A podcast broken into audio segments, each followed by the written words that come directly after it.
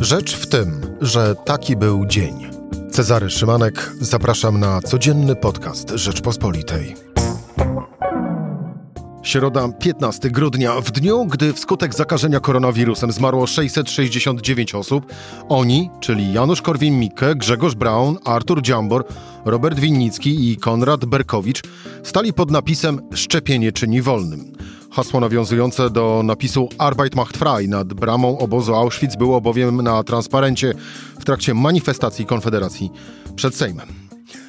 Instrumentalizacja symbolu cierpienia ofiar Auschwitz, największego cmentarzyska Polski i świata, to skandaliczny przejaw moralnego zepsucia.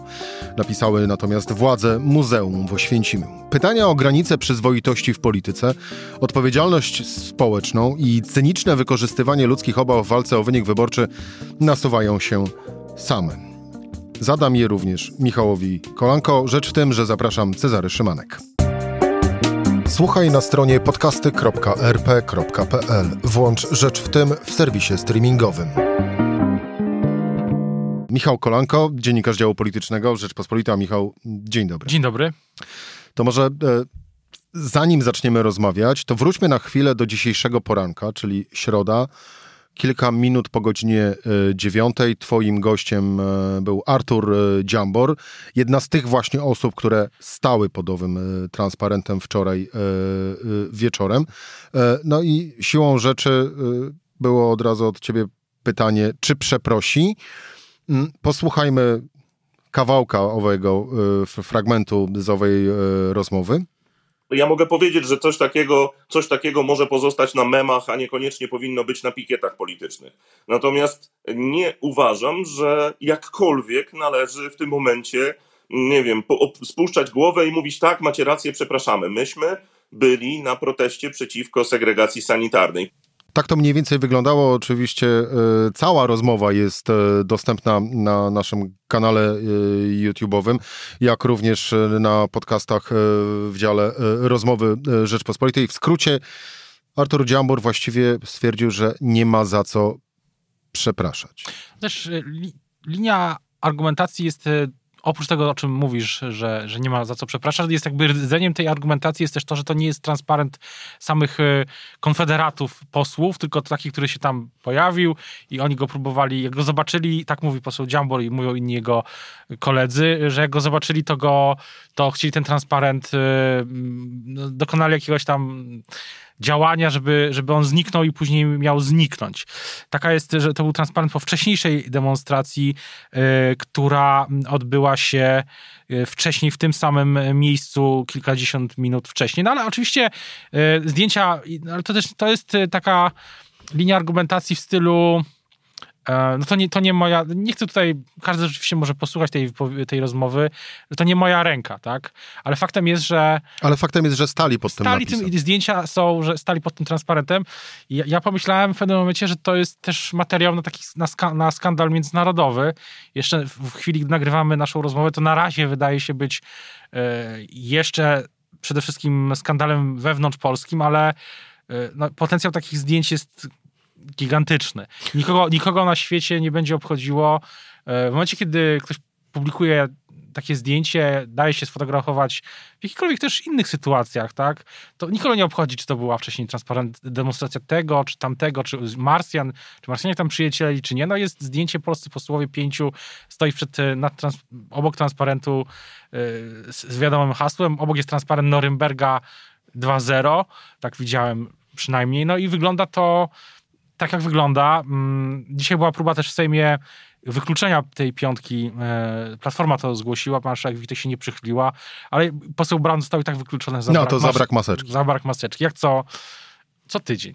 No właśnie, Michał, e, rodzi się bardzo podstawowe pytanie. E, czy te osoby, powinna spotkać y, jakaś kara. Y, I niekoniecznie mówię o y, karze przewidzianej w jakimkolwiek kodeksie prawnym, ale chociażby taka kara jak ostracyzm. No to jest, myślę, każdy dziennikarz, ja nie chcę nikomu, każdy ma swoją, swoje sumienie, swoją też redakcję. Ja uważam, że to jest stanowisko, ja uważam, że, że w chwili, gdy kontruje się rzeczywistość też to, co napisała, napisało Muzeum Auschwitz, kontruje się to z rzeczywistością, którą ktoś opowiada, tak jak ja to zrobiłem dzisiaj rano, to myślę, że, taka, że warto w ten sposób rozmawiać, ale nie warto na pewno yy, znaczy, to jest każdy, bo inaczej, każdy może zdecydować, nie chcę komu... Pytam, wiesz, bardziej w kontekście y, świata polityki. E, czy, no właśnie, pytanie, czy ich spotka, czy też tudzież powinna spotkać e, taka kara jako ostracyzm, no, jest chyba raczej pytaniem retorycznym, ale czy jest na to szansa wśród e, ich kolegów, czyli posłów, kolegów z ław poselskich? Myślę, że Konfederacja i tak jest osobnym, jest inaczej traktowana politycy Konfederacji, nie tylko ze względu przede wszystkim teraz ze względu na COVID jest inaczej traktowana przez resztę polityków, nawet przez polityków Prawa i Sprawiedliwości, bo oni też krytykowali i premier Morawiecki zresztą dzisiaj miał takie oświadczenie w mediach społecznościowych, że inaczej oni są w Sejmie krytykowani i tak są inaczej traktowani niż pozostali politycy. E, tak samo zresztą jak niektórzy politycy samego PiSu. No, mamy, w ubiegłym tygodniu pisaliśmy w Rzeczpospolitej, słyszałem taką historię właśnie z Lewicy, konkretnie, że posłanka, posłanka Lewicy, czy Platformy, tak to była posłanka Lewicy, opowiadała mi, że po prostu jak widzi posłankę Siarkowską, to przychodzi, stara się być daleko, ale to ze względu na to, że posłanka Siarkowska, tak jak z tej relacji brzmiało, ja tego nie, nie, nie byłem ostatnio w Sejmie, więc nie mogę tego potwierdzić własnymi, na własne oczy, że nie nosi maseczki, tak jak posłowie e, Konfederacji. E, przynajmniej w tych sejmowych kuluarach i w korytarzach, tam też częściowo dziennikarze oczywiście dostępu do nich po tych licznych e, zmianach na przestrzeni ostatnich lat dostępu nie mają, ale wydaje się, że, że na tej na pewno jest, jest pewna jest linia podziału, która nie biegnie tak po tych tradycyjnych liniach. No właśnie, ubiegłeś moje pytanie. Czy stosunek do koronawirusa i do szczepionek to jest nowa linia podziału w polskiej polityce i w polskim społeczeństwie? Myślę, że zdecydowanie tak, nie tylko w polskiej, w amerykańskiej na przykład to obserwujemy od wielu, wielu miesięcy, czy nawet już e, lat, bo niestety mm, tak długo to już trwa.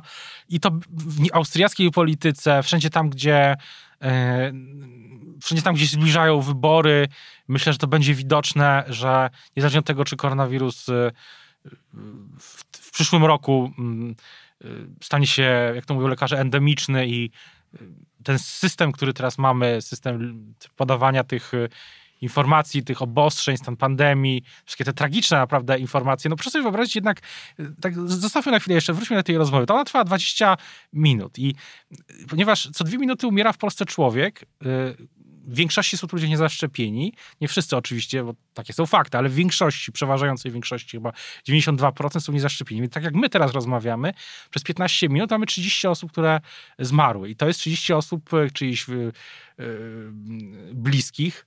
I tak jakby było, były minuty ciszy, minuta ciszy była na pewno w Sejmie z, z inicjatywy marszałka Zgorzelskiego, ale jakoś mam wrażenie, że życie, życie, się toczy dalej, że głównym, że ostatnio, że za chwilę głównym tematem będzie to, że w mediach, mediach społecznościowych, że no, dyskoteki są zamknięte.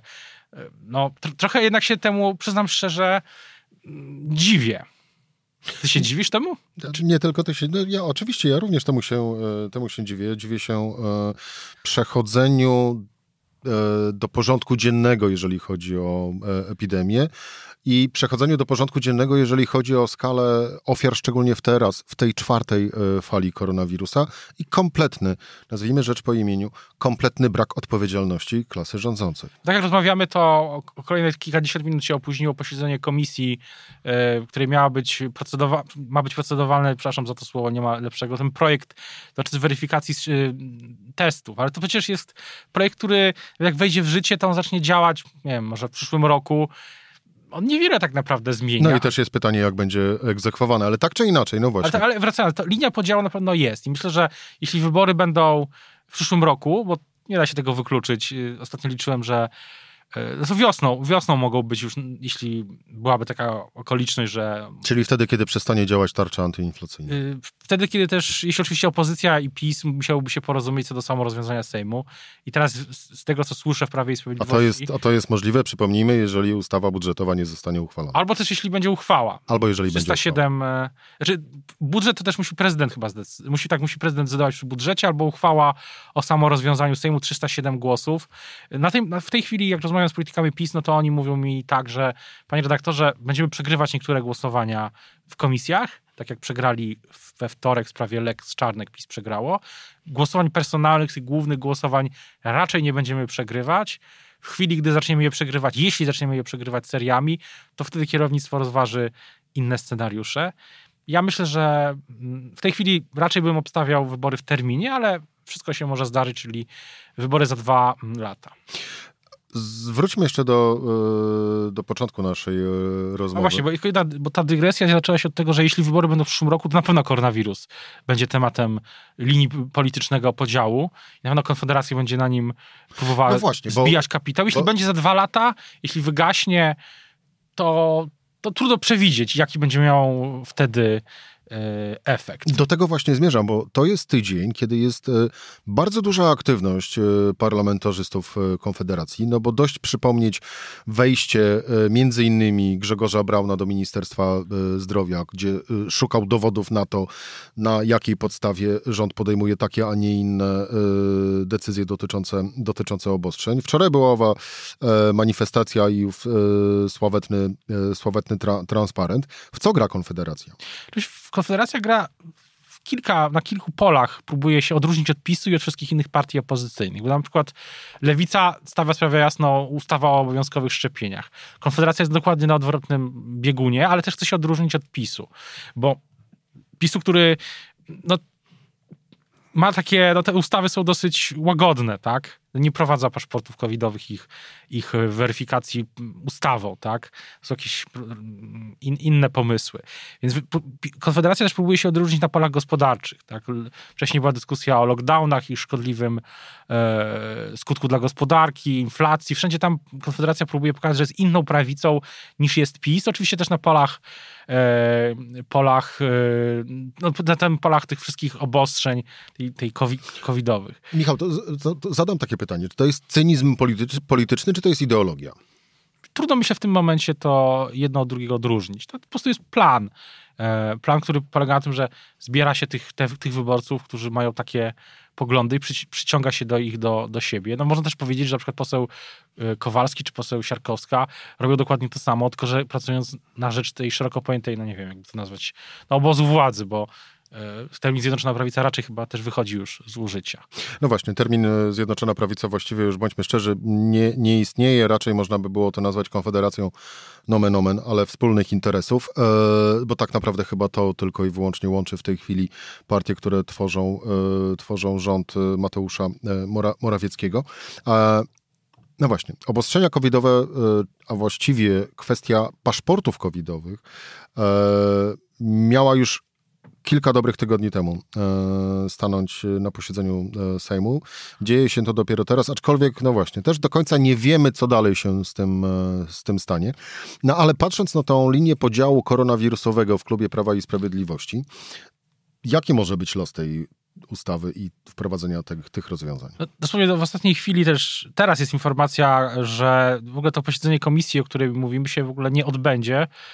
Czyli można to czytać jako, że PiS nie ma większości. No, oficjalne wytłumaczenie jest takie, że nie będzie tego posiedzenia, bo za dużo osób jest na, na sali i politycy relacjonują, że przewodniczący komisji powiedział, że, że przez to się ta komisja nie odbędzie. Jeszcze Sejm będzie pracował jeszcze do końca tygodnia, więc to też nie znaczy, że się w ogóle nie odbędzie, ale też widać, że się to odsuwa w czasie. Pamiętam jak PiS y, w czasie, w pierwszej kadencji, jak chciał przeprowadzić ustawę przez trzy dni w Sejmie, która, roz, przepraszam, zreformowała, no wiadomo co zrobiła na przykład z Trybunałem Konstytucyjnym, to siedzieliśmy na komisji politycy i dziennikarze, siedzieli do czwartej, piątej nad ranem. Mam nawet takie pamiątkowe zdjęcie, bo zrobiłem je polityką właśnie y, Platformy, którzy tam wtedy robili sobie zdjęcie o tym, o tej piątej nad ranem jako jak to wtedy trwało. Teraz widzimy, a nie dużo ludzi, no to nie robimy.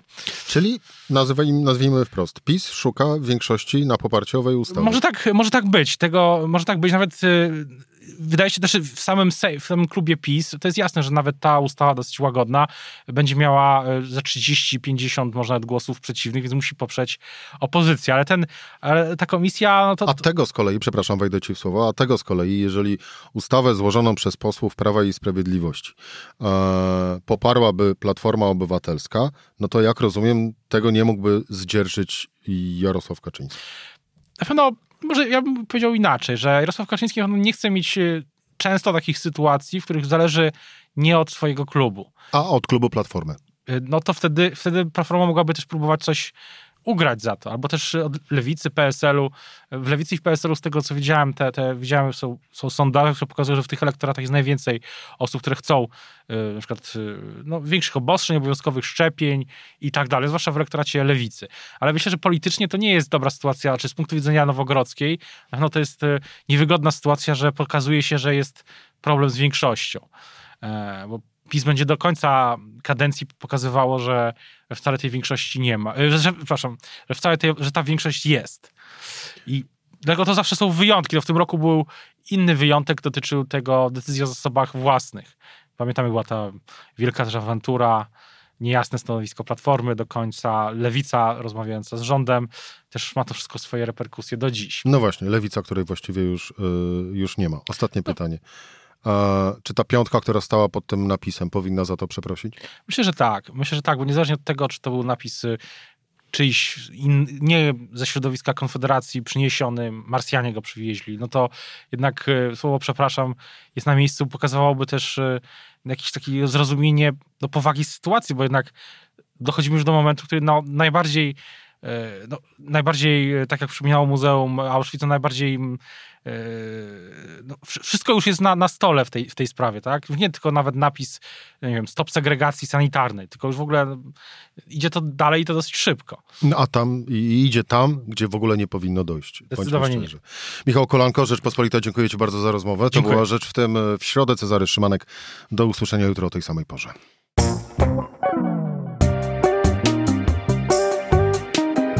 Rzecz w tym to codzienny program Rzeczpospolitej. Od poniedziałku do czwartku o godzinie 17. Słuchaj na stronie podcasty.rp.pl. Włącz Rzecz w tym w serwisie streamingowym.